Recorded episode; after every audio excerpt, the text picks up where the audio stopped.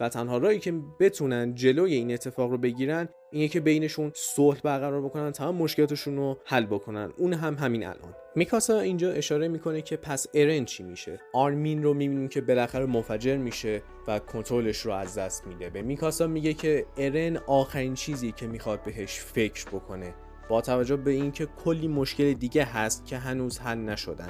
از هانجی و لیوای خبری ندارن، معلوم نیستش که آنی برگشته یا نه. داوطلب‌هایی که این هم مدت بهشون کمک کردن تو دردسرن، کلی تلفات دادن که همومی نداره و نمیدونن که چقدر قرار این طول بکشه که بخواد تموم بشه. و مهمتر از همه هیستوریا تو خطر و معلوم نیستش که یگریستان میخوان باهاش چی کار بکنن. وقتی به خودش میاد و میبینه که چطوری آرامش خودش رو از دست داده و سر میکاسا داد زده، به این نتیجه رسید که این خودش بود که باید میمرد، نه کاپیتان اروین. چون اگه اون اینجا بود الان آرامشش رو از دست نمیداد و سر میکاسا داد نمیزد.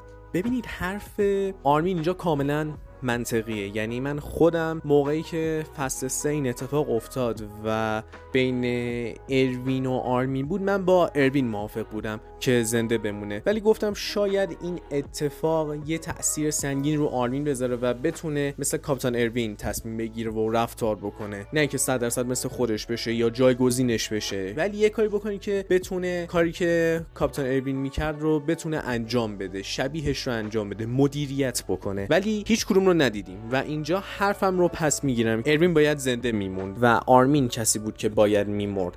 چون نگاه کنین اگه کاپیتان اروین الان اینجا بود اوضاع صد و هشتاد درجه فرق میکرد، شرط خیلی بهتر از این بود که الان هست، یا اصلا ممکن با همچین فاجعه ما روبرو نشیم. نکته جالبتر اینه که خود میکاسا اینجا سکوت کرده و با حرفایی که آرمین داره میزنه موافقه موافقه که بعد همچین اتفاقی میافتاده. میکاسا میبینه شالش نیست و دنبالش میگرده و هممون میدونیم که کی برش داشته. بله همین ایشون که اسمشو دقیقاً نمیاد، اگه اشتباه نکنم لوئیس بود، نمیدونم اسمش برای من تو کامنت بگین که اسمش چی بود، من قاطی کردم، من واقعا اسمش رو نمیدونم، خیلی از این کارتم اصلا خوشم نمیاد. خانم ساشا از گبی خداحافظی میکنن و بهش امید میدن که کانی نظرش عوض میشه. گبی از همشون خداحافظی میکنه و با آرمین میرن که بتونن فالکو رو پیدا بکنن و نجاتش بدن. برمیگردیم تو قلعه و میبینیم که یگیستا کنترل رو تو دستشون گرفتن و حتی حکومت نظامی کردن. فلاک که معذرت میخوام اینجور... اینجوری میگم ولی ایشون مرز رد کرده، ریورس اونو کارت زده و جاش رو با یلنا و زیک عوض کرده. بخوام دقیق‌تر بگم بهتر اینجوری بگم که رابطه ارن و فلاک مثل رابطه زیک و یلنا میمونه. تمام داوطلب‌هایی که اومده بودن رو دستگیر میکنه و بهشون انتخاب مرگ و زندگی میده و برای اینکه مطمئن بشه که پیغامش رو واضح رسونده و حرفش رو اومده کامل گفته بهشون، یکی از داوطلب‌هایی که مخالف بوده رو اول دستش رو با تیر میزنه و بعد چند تیر تو سرش خالی میکنه. بعدش به جان گفتش که دیگه نیازی نیستش که بجنگه، چون اون یه قهرمانه و میتونه به زندگی آرامش بخش که دنبالش بود برسه، به همون رو اعصاب خودخواهش برگرده. اونیاکوپون رو میبینیم که به جان نگاه میکنه و جان عذاب وجدان میگیره برای اتفاقی که داره میفته و هیچ کاری نمیتونه بکنه. توی صحنه بعدی ما فالکو و کانی رو میبینیم که دارن به سمت روستا حرکت میکنن. فالکو که تازه تبدیل شده به تایتان شیفته، حافظش هنوز آسیب دیده و به خاطر همین چهره کانی رو یادش نمیاد، ولی میدونه که این چهره رو یک جای قبلا دیده. حالا نه تنها فقط صورت کانی بلکه کلی از جزئیات قبل از تبدیل شدنش رو یادش نمیاد، فقط یادش میاد که گبی اونجا بوده با برادرش و حتی نمیدونه که بعدش مرده و خودش تبدیل شده به تایتان و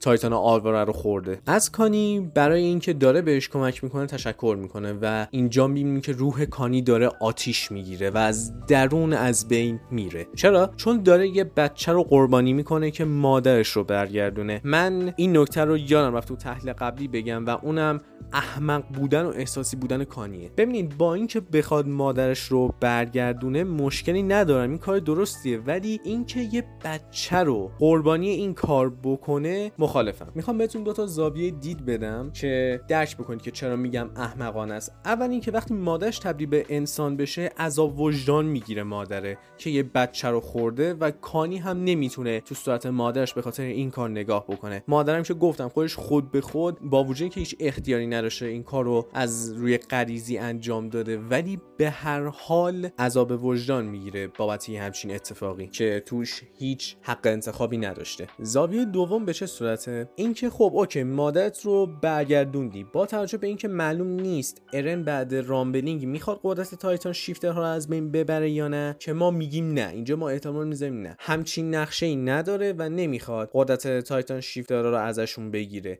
با این کارش مادرش رو برای مدت موقت پس میگیره، یعنی سیزده سال، تازه نه کامل، چون باید قدرت تایتان شیفتر به یکی دیگه انتقال پیدا میکنه. برای همین میگیم کمتر از سیزده سال، میگیم دوازده سال یا حتی یازده سال زنده میمونه. در آخر هم ما پیک و ژنرال ماگا رو داریم که دارن فکر میکنن که چیکار باید بکنن، هیچ راه حلی براشون نمونده، تا اینکه هانجی و لیوای میان باهاشون میخوان صحبت کنن. از اونجایی که هانجی متعلق به رژیم قدیمه نمیتونه برگرده، هم خودش هم لیوای، و برای اینکه اوضاع رو درست بکنن حاضرن با الدی هایی که منظورم همون ژنرال و پیک هستش مذاکره بکنن و به آتش بس موقت و همکاری برسن. چند تا نکته هستش که باید بهشون اشاره بکنم. اول از همه با توجه به جمله هانجی میشه فهمید که لیوای زنده است و بعد از ریکاوریش میتونه دوباره برگرده. دوم، درباره این که من تو توییتر و استوری اینستاگرامم گفتم، توی اول همین قسمت تحلیل هم بهتون گفتم،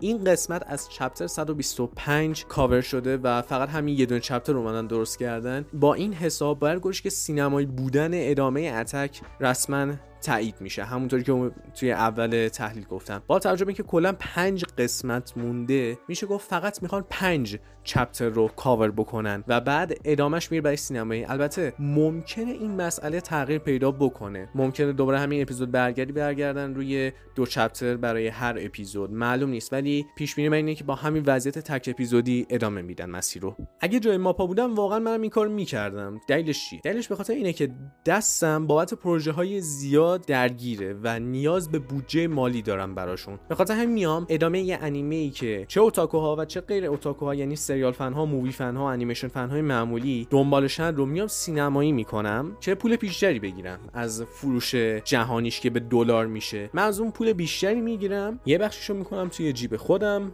و یه بخش دیگه‌اش رو میذارم برای سرمایه‌گذاری روی همین پروژه‌های جدیدی که درموشو کار میکنم. اون بودجهشون رو بیشتر میکنم که بتونم بهتر بسازم. واقعا حرکت استراتژی کاملا سرمایه داری و مزخرفیه. نکته سوم در رابطه با اون فلشبکی که گفته بودم تو قسمت قبلی که انیمیت نکردن، با توجه به اینکه احتمال زیاد میخوام توی سینما بیارن، من چیزی راجبش نمیسازم و هیچ حرفی راجبش نمیزنم. از اینجا بعد وارد منطقه اسپویلر مانگا میشیم که اگه نکته‌ای باشه که نیاز باشه من توضیح بدم در رابطه با این قسمت، اونجا بیشتر توضیح میدم که ملجأ میشه به اسپویل چپترهای جلوتر مانگا، و در نهایت اتفاقهایی که قراره تو قسمت بعدی ببینیم رو اینجا میگم. پس بدونید که بهتون هشدار داده شد. برای دوستانی که از یوتیوب میبینن صفحه رو فریز میکنم و میگم تا کجا رد بکنید، و برای دوستانی که از طریق پادکست دارن گوش میدن تو قسمت توضیحات مینویسم که از کجا تا کجا رو رد بکنید. پس بدونید که بهتون هشدار داده شده و اگه از اینجا به بعد اسپویل شدید مسئولیتش پای خودتونه.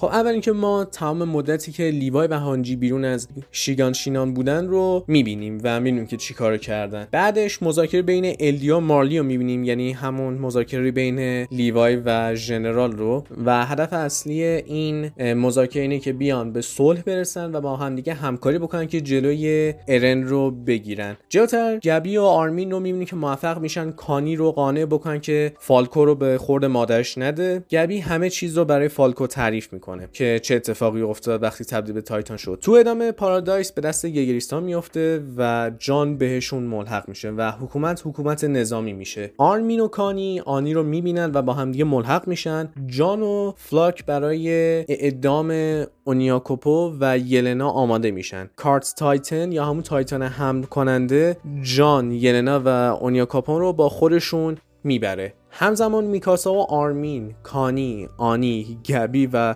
فالکو چقدر اس شد ببخشید با کلی تجهیزات فرار میکنن. قبل از اینکه از شیگانشینا خارج بشن راینر رو پیدا میکنن و این چپتر هم به پایان میرسه که به احتمال زیاد پایان این قسمت خواهد بود. خب ممنون برای اینکه تا اینجا همراه من بودید. اگر از طریق یوتیوب دارید نگاه میکنید حتما سابسکرایب بکنید، این ویدیو رو هم لایک بکنید و با دیگران به اشتراک بذارید. اون زنگوله رو هم بزنید که از تحلیل‌ها و ویدیوهای بعدی باخبر بشید. اگر از نرم افزارهای پادکست دارید گوش میدید خیلی ممنون که تا آخرین قسمت همراه من بودید. این پادکست رو با دیگران هم به اشتراک بذارید. من عرشیا ملقب به بیگ باس هستم. تا یه تحلیل دیگه و یعنی انیمه آکادمیا دیگه، علی بدرچی.